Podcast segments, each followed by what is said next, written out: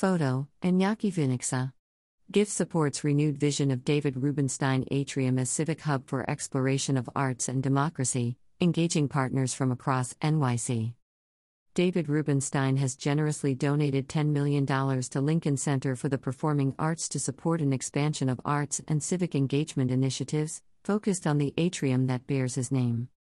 To mark the beginning of its second decade, the atrium will deepen this work, collaborating with artists and nonprofits to engage community members with important cultural and civic issues of the moment, and exploring new initiatives that break ground in the realm of the arts and civic practice. The Atrium, a successful public private partnership, is one of over 500 privately owned public spaces, POPS, in New York City. Managed by Lincoln Center, the location has been home to programming featuring artistic voices from nearly 100 countries and a range of cultures, viewpoints, and disciplines. Pre pandemic, the atrium hosted at least one performance each week, all year round, and always free. In recent months, it has been utilized as a polling location, a food distribution site, and home to a create-a-thon in support of the 2020 census. New programs will be rolled out in the coming months, building on many of these recent initiatives. With David's founding gift a decade ago, he opened up Lincoln Center even further to offer free programming to diverse audiences, said Katherine Farley, chair of the Lincoln Center Board of Directors. This new gift will expand this service and delve more deeply into so many of the shared values of the arts and democracy. I believe passionately that our cultural landscape and our civic one are inexorably connected, that the arts introduce us to worldviews beyond our own, and that civic engagement is made more whole, more consistent, by enjoyment of and participation in the arts, said David Rubenstein. I am so impressed with how Lincoln Center has transformed during these incredibly difficult times. As we look towards the next decade at the Atrium, I'm proud to support the expansion of this work, with the arts and civic engagement at its core. As we begin a new decade of the Atrium, we will celebrate our thousandth performance in the space, said Henry Timms, president of Lincoln Center for the Performing Arts. And, in the next 10 years, we're committing to finding new, creative ways to not just tell America's story but to help write it, together, through partnerships with local community organizations, exploring new, innovative art forms, and much else besides.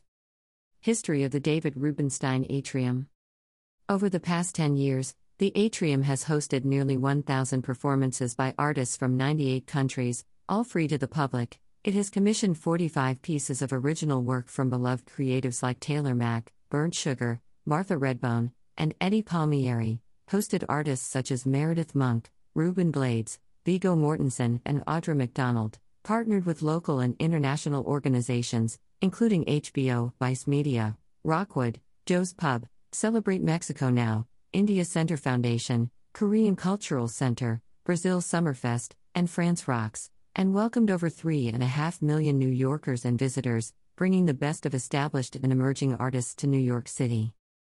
Synonymous with New York's penchant for reinvention, the atrium space has had a broad history. Originally opened as the music and vaudeville venue Colonial Music Hall in 1905, the Victorian style hall featured performances by icons Fred and Adele Astaire and introduced Charlie Chaplin to U.S. audiences for the first time. Next, the building transformed into the new Colonial Broadway Theater in the 1920s and brought the dance craze the Charleston to America in the show Runnin' Wild. The space spent the 1930s and 40s as a movie house, and by 1953 it was converted to the first ever full color television studio for NBC. ABC took over the studio and filmed the hit show The Price is Right at the Colonial and The Jimmy Dean Show. After ABC left the studio in 1971, philanthropist Rebecca Harkness bought the Colonial, renamed it Harkness Theater, and renovated the space for use by her acclaimed ballet company and school. Less than 10 years later, the entire space was torn down, replaced by condominiums and a forgotten public plaza, remaining underutilized before becoming a destination for the best in performing arts. Starting in 2009, the space has presented year round free performances, as one of NYC's privately owned public spaces, POPS, dash including a Thursday night concert series Atrium 360 Degrees, the lively monthly Latin dance party via 63 and Saturday morning family programs with LC Kids. Its curation includes collaborations with Lincoln Center constituents like the New York Philharmonic, presenting the in depth panel series Insights at the Atrium, featuring classical composers, major artists, and cultural leaders.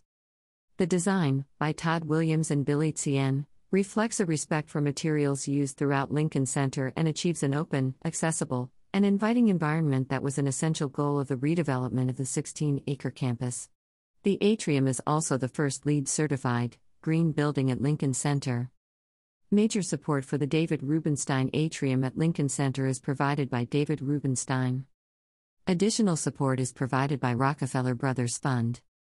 Generous endowment support is provided by the Marie Josée and Henry R. Kravis Foundation, Stavros Niarchos Foundation, and Oak Foundation.